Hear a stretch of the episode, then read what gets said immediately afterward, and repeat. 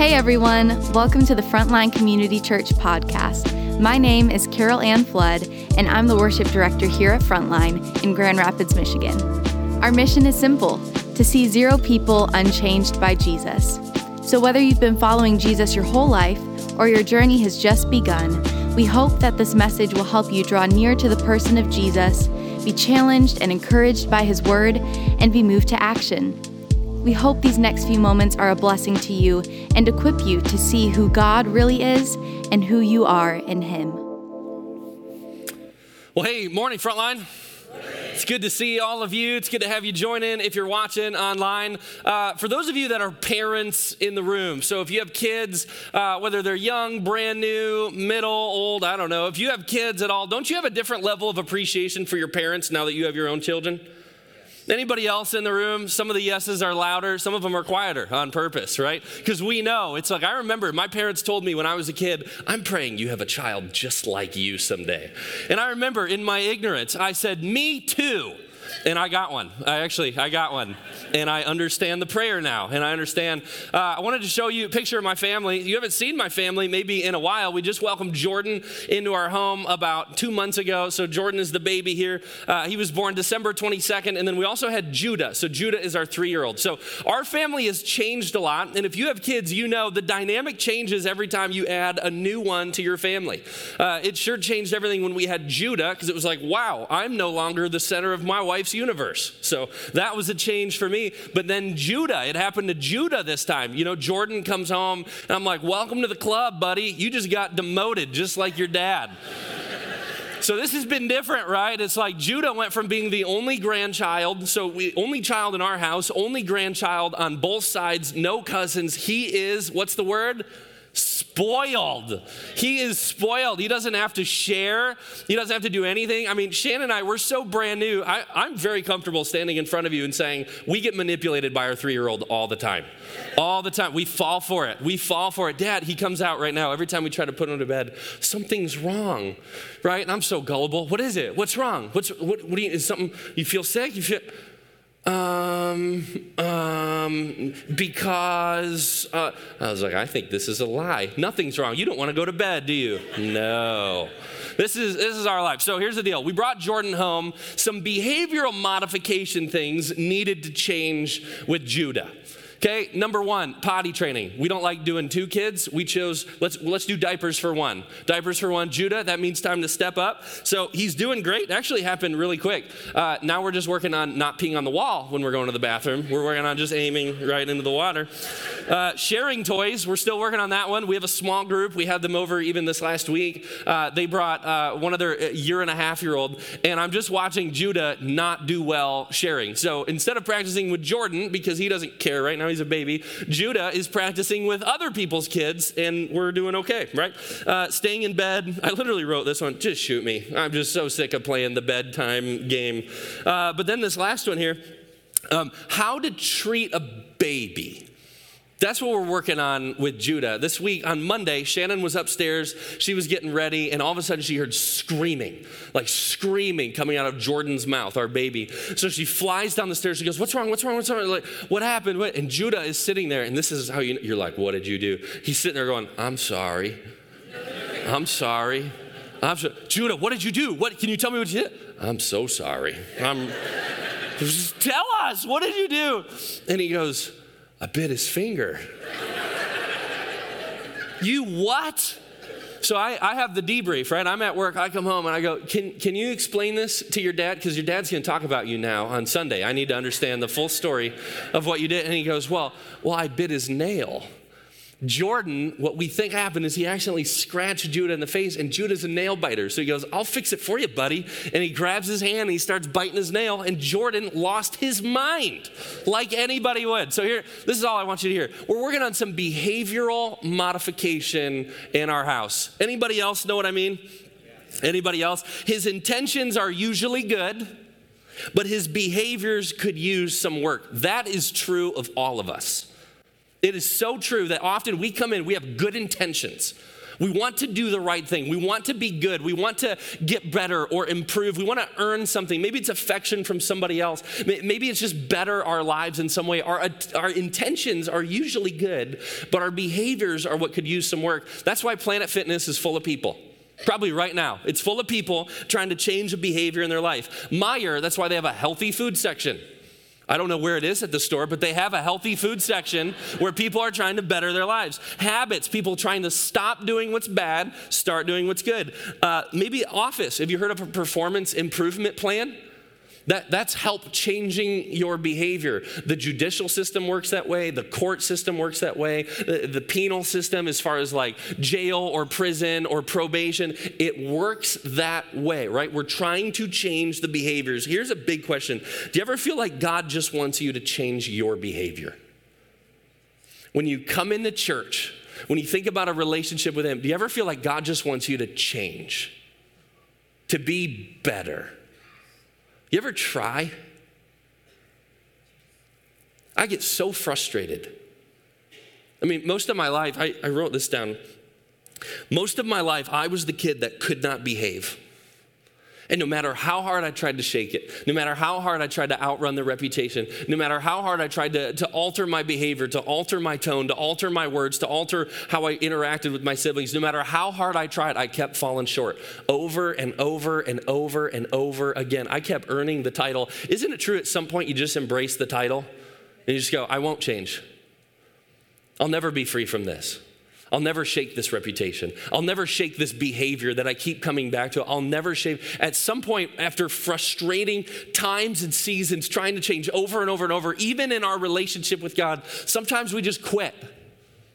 And we say, I guess I'll never change. I guess I can't do it. I guess I'm going to disappoint God. Most of my life, I had an aversion to God because I felt like I couldn't earn his affection. Maybe he would love me. Maybe he would answer my prayers. Maybe he would do something good for me. Maybe he would have a plan for my life if I could just be better. And I carried it with me every Sunday in seats like you're sitting in right now. What's funny is Paul, the Apostle Paul, he wrote half of the New Testament. He's writing a letter to the church in a little town called Colossae who struggled with the exact same thing. A bunch of new believers, they come to faith in Jesus, and their belief was they started mixing like, like baking cookies. They start bringing a little bit out of Christianity, a little bit out of mysticism, a little bit out of Judaism, a little bit about, out of Gnosticism. They, they kind of pulled them all together, and this product that they created was a belief that if I mix knowledge and good behavior, if I mix effort in, if I mix all of these things in plus a little bit of dabbling in all of the other ones, I can actually earn my own salvation. I can actually get right before God. I can do it. I can earn it. I can do it myself. Paul ends up in prison. So in 63 AD, he writes them a letter. And in the letter, he says this For this reason, since the day that we heard about you, we have not stopped praying for you. We continually ask God to fill you with the knowledge of His will. That's key, especially for Gnostics, right? Who, who believe I can earn it, I can work it. He's speaking about the knowledge here, the knowledge of His will, talking about God's will, through all the wisdom and understanding that the Spirit gives, so that you may live a life worthy of the Lord and please Him in every good way. That's the behavior piece. So I understand Paul's writing. I understand you want to learn, you want to grow in knowledge, you, you want to lose the ignorance, you want to earn your way into right standing with God. But, but your behaviors are an important piece of that, but you can't control that. Here's what he says bearing fruit in every good work, growing in the knowledge of God, being strengthened with all power according to his glorious might, so that you may have great endurance and patience. Isn't it funny when we work in our own effort trying to change our own behavior, endurance gets way shorter? We, we actually can't do very much for very long on our own. Isn't that frustrating? It's frustrating to this local church. We're just trying to be better. We're trying to earn it. We're trying to do it ourselves. We're trying to mix and match and figure out what's the winning combination. And he goes, I, I want you to endure. Jesus did something for you on the cross. I want it to last your entire life. I don't want you to think you have to earn it and keep coming back. And giving joyful thanks to the Father who has qualified you to share in the inheritance of his holy people in the kingdom of light. So far, I'm tracking right? Paul is praying for them. He's ministering to them. He's writing to them saying, Stop choosing all of these other things. You don't need a behavioral modification program. Time out. All of you in the room, you don't need a behavioral modification program. If you're watching or listening online, you don't need a behavioral modification program. You need something different. Because no matter how hard you try, no matter what you do, you can't change it on your own. Here's what he says. Let's keep reading. For he has rescued us. Colossians 1 13. If you have a Bible, underline it.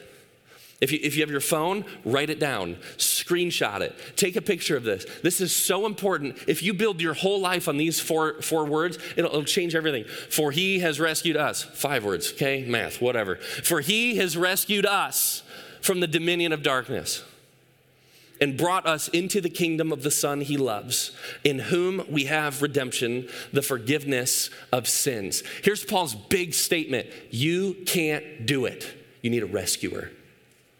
You can't earn it, you can't change it, you need someone to bail you out.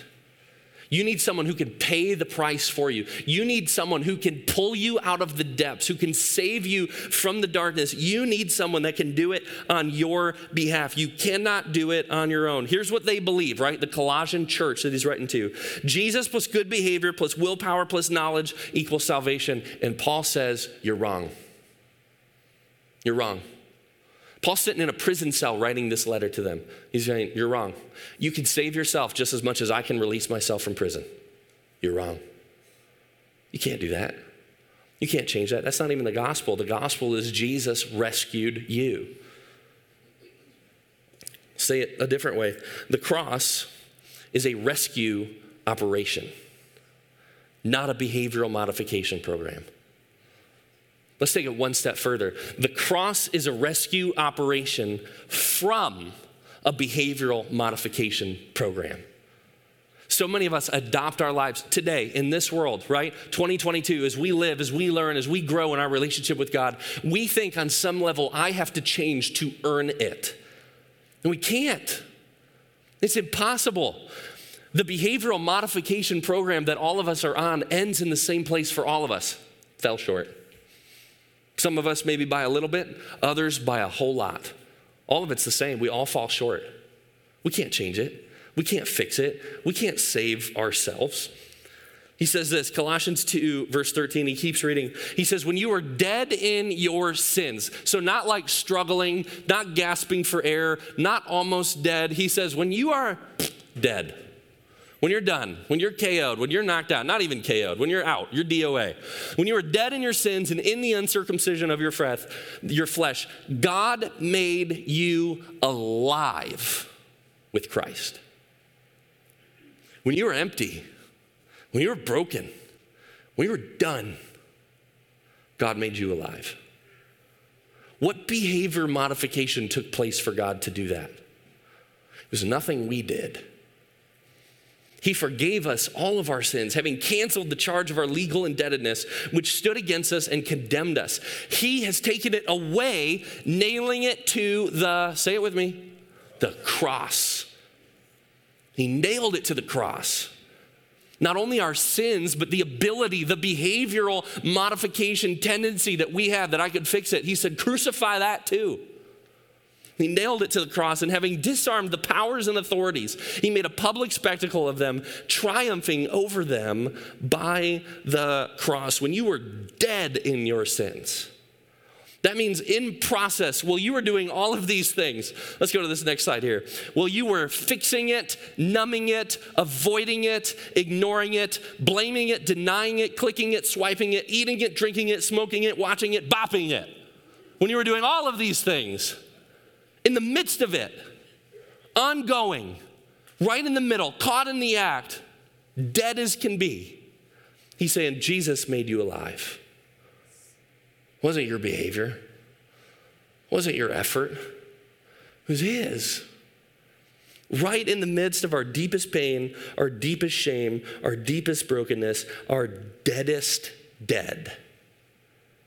He said, Jesus did for you what you couldn't do for yourself. What good news. What good news that it's not up to me to change me.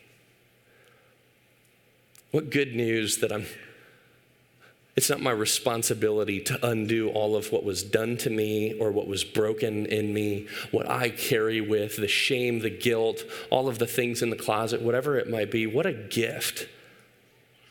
As Paul is writing to the Colossians, that Jesus said, Yep, in your deepest, darkest death, when you were farthest from me, I made you alive.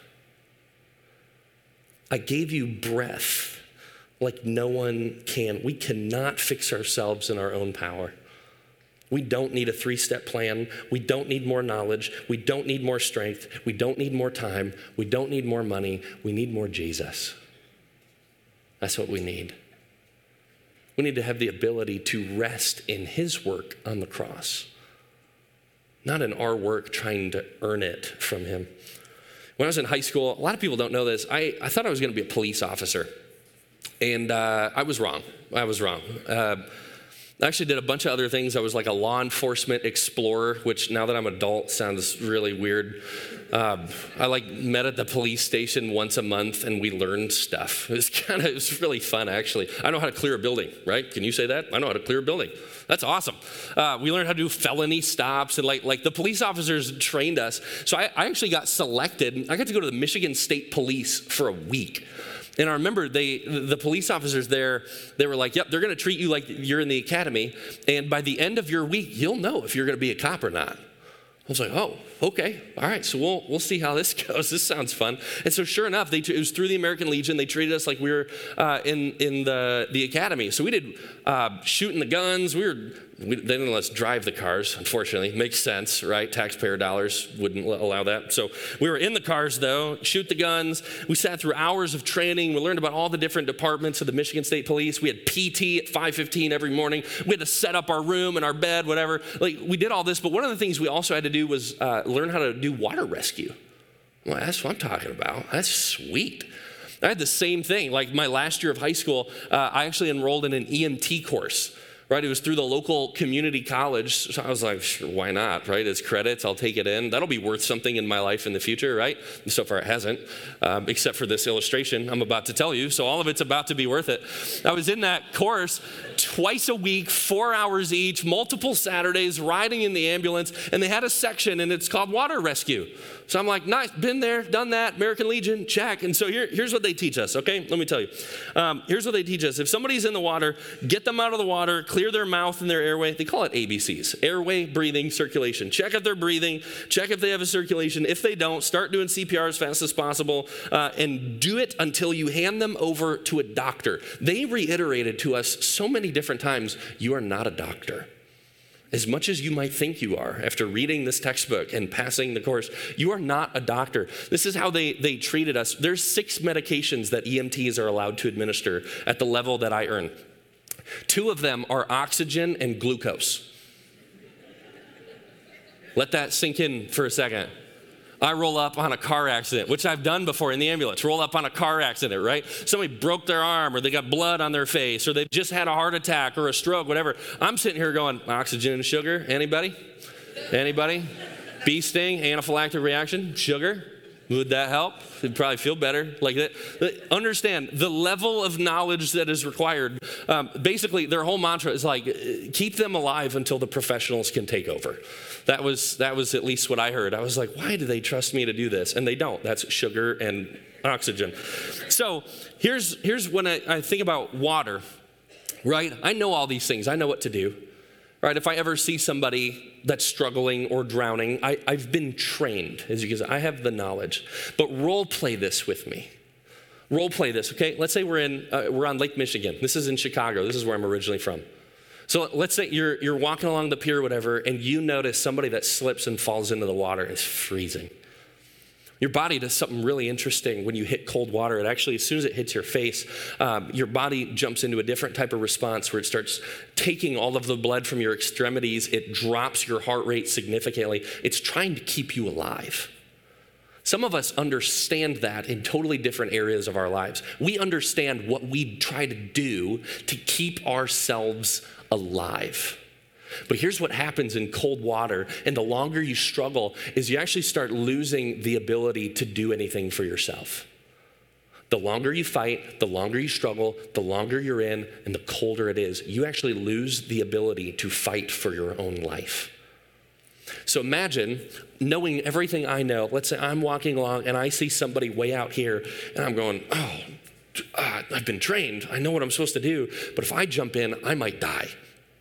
So I start thinking, what, what can I do? What can I do? What can I do? I, I need to help them. I need. So imagine this is what so many of us would do. From the shore, we would posture ourselves and we would start yelling, like, hey, keep swimming. Thanks. All right, can you, can you get to shore? Can you, we're over here. Like, go ahead, come on, swim. And it's like knowing now the physiological response. It's like, I, I can't do a whole lot right now. I'm getting mad at you. I'm using some energy doing that. But I can't move myself. I can't save myself. Then let's say they start slipping unconscious. Let's say they start taking in water. Now they're just floating out there. Right? Panic starts to set in. You, you can do whatever you want. You can take your EMT textbook, whatever, and just chuck it to them. It's not going to do them any good. They are dead in the water. They're dead in the water if that is my response. Do, what do they need?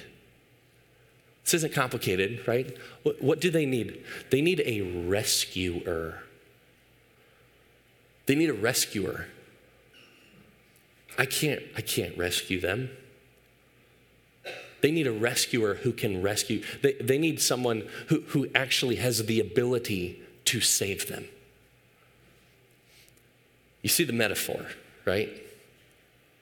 There's people drowning all over the place, but spiritually. You know what's funny about drownings, just as I studied this too, uh, most drownings actually occur around lots of people. So it's actually possible, like most of us think, like, oh, you would drown like when you're totally off by yourself and nobody else is around. No, actually, most of the drowning incidents occur among other people. Is it safe to say that most spiritual drownings happen among groups of people of which nobody notices? right? And the, the, the, harder you try and the harder you struggle and the harder you're trying to earn it, there's like a, a, slow death that's taking place in the heart. And often what we do is when we pick up on it or we see, we go, hey, uh, let me toss you this Bible and then hey, just fix it. Like, you, you can fix it. And it's like, what, what, what, do you, what do you want me to do with this? And often we go, well, I, I can't save you. And but I've, I've been saved. Maybe if you're a believer, if you're a follower of Jesus, you can say, well, Jesus, Jesus saved me. Here, read it, learn it, change it. It'll change everything for you. Use it as a flotation device. The purpose of this book is not to save you, it's to introduce you to your Savior. There's a difference. There's a big difference. Paul is writing to the Colossian church. He's saying, You need to meet your rescuer. It's not about what you can learn and learn and learn and learn and learn. At some point, an introduction needs to take place where you meet your Savior. God has preserved this book for thousands upon thousands upon thousands of years so that as we read it, we can come to faith and understand who Jesus is and the life that He has called us to live as His church. One of those things in there as followers of Jesus is we're supposed to look for people who are drowning. And right now, there's a lot of them. There's a lot of people that are struggling, they're treading water. And they're losing momentum. They're losing the ability to keep doing it for themselves. We all know this. You can't earn your way to eternity. You can't save yourself. But God said, here's my, here's my plan A. It's my son, Jesus as he goes to the cross, as he hangs there, as his blood is shed, as his body is broken, as Jesus hangs on that cross, God says, That's my rescuer. That's who I'm sending for you. And then his church is called to introduce the world that is lost and broken and struggling and drowning. Our job is to introduce people who need Jesus to the person of Jesus.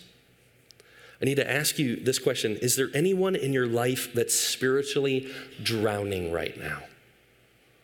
Just pause. Is there anybody in your life that is spiritually drowning? I'm going to share a statistic with you that's going to shock you, but it's about drowning. One of the things they taught us as EMTs is your job is never to declare somebody dead. That is not your job. You do not have the right, you do not have the training, you do not have the ability, and so we revoke that from you. You do not get to decide when someone is dead our job is to do CPR and to try as much and as long as possible. They were telling stories of, of EMTs or rescuers giving CPR to people for hours. You know how exhausting that is? You know how exhausting it is going after people who are drowning? It's exhausting. You want to know something? Here's the stat that'll blow your mind. The longest person to survive cardiac arrest due to drowning after continuous CPR, the longest that they were dead was six hours and 52 minutes. Six hours and 52 minutes of no heartbeat on their own. Here's what we were called to do as EMTs you do CPR as long as possible. And you keep going, and you keep trying, and you keep working, and you keep trying to introduce them to the person that can save them. Church, that's our job. Called to be EMTs. Right? You're like me. You can administer things like oxygen and sugar right? Somebody's going, my, my marriage is falling apart, my life's falling apart, maybe my kids are going nuts, I'm hooked on whatever drug or substance, uh, my, whatever. Like you fill in the blank. Somebody, somebody ever like presented you with a problem that you're like, oh, wow, okay, you got a real good point. I have no idea what to do. That, sugar, oxygen, like with this, and they're going, I'm dying. Here's my problem. If somebody can survive six hours and 52 minutes without their own heartbeat, what can God do for somebody who is dead? He can bring them back to life. He already did it and demonstrated it through the person of Jesus. Our role as followers of Jesus is to introduce people to their rescuer, wherever that might be. In the classroom or the break room, in the bar or at church, in the locker room or the laundromat. It's on the seat next to somebody on the bus, just like it is on the airplane. Maybe it's in your neighborhood or it's in Wukro, Ethiopia. Our job is to introduce people to their rescuer. Because a simple introduction to the person of Jesus could change everything. It could change everything. Here's what 2 Corinthians 5 says it says, And he has committed to us the message of reconciliation. We are therefore Christ's ambassadors as though God were making his appeal through us. Here's the commission. Here's the invitation to the church. If you say, I am a follower of Jesus, Paul is writing this now to the Corinthian church saying, God is making an appeal to a drowning world through you. We implore you on Christ's behalf, be reconciled to God. God made him who had no sin to be sin for us, so that in him we might become the righteousness of God. Your role, your job, our role, our job is to simply introduce people to their rescuer. That's it. And to do it over and over and over. And you say, man, they weren't receptive. That's okay, keep trying over and over and over. Man, I've lived next to my neighbors for 30 years. They're never going to change. Yeah, six hours, 52 minutes. Over and over and over and over to continue introducing them to the rescuer. Our job is not to declare people dead. Our job is to go after them. Jesus came to seek and to save the lost. He's asked us as his church to partner with him to do the same thing because only he can save them. What is God's response to the drowning of our world? To the division, to the brokenness, to the war that gets put on display? What is God's uh, response to the behavioral modification program that so many of us are administering to ourselves in our own life? What is God's response? He gives us His Son, who does for us what we couldn't do for ourselves. So today, what we're going to do is we're actually going to step into a time of communion with Him. Here, here's why this is significant. Jesus says, Every time you take this, I want you to remember that I am your rescuer. Every time you take communion, I want you to remember when you eat the bread, I want you to think of my body, which was broken for you on the cross. Was broken.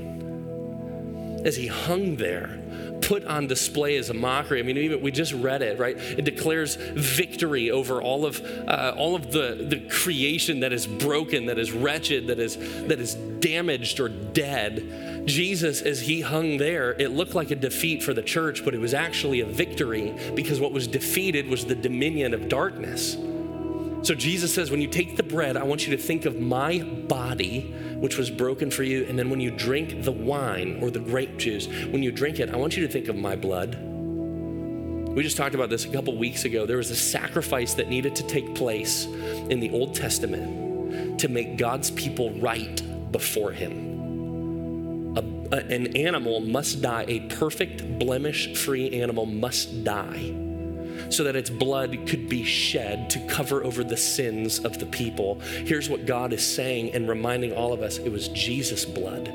Jesus was the perfect sacrifice. Jesus, the one who laid his life down, that it wasn't our doing, it wasn't our fixing, it wasn't our behavior, it was his. So we're going to move into a time of communion together. So we got a couple stations in the room. There's two on the sides, there's two in the back. At any point during this next song, if you if you have given your life to the Lord, start by posturing your heart and say, God, I bring nothing to this table. I can't fix myself. I can't resurrect myself. I can't undo what I've done. There's nothing I can do in my own power to save me, but I'm going to remember you. And then walk up and grab the cracker, grab the bread, grab the wine or the grape juice, come sit down, and when you're ready, go ahead and take that just on your own at any point in these next two songs as we respond to the rescue operation of the cross.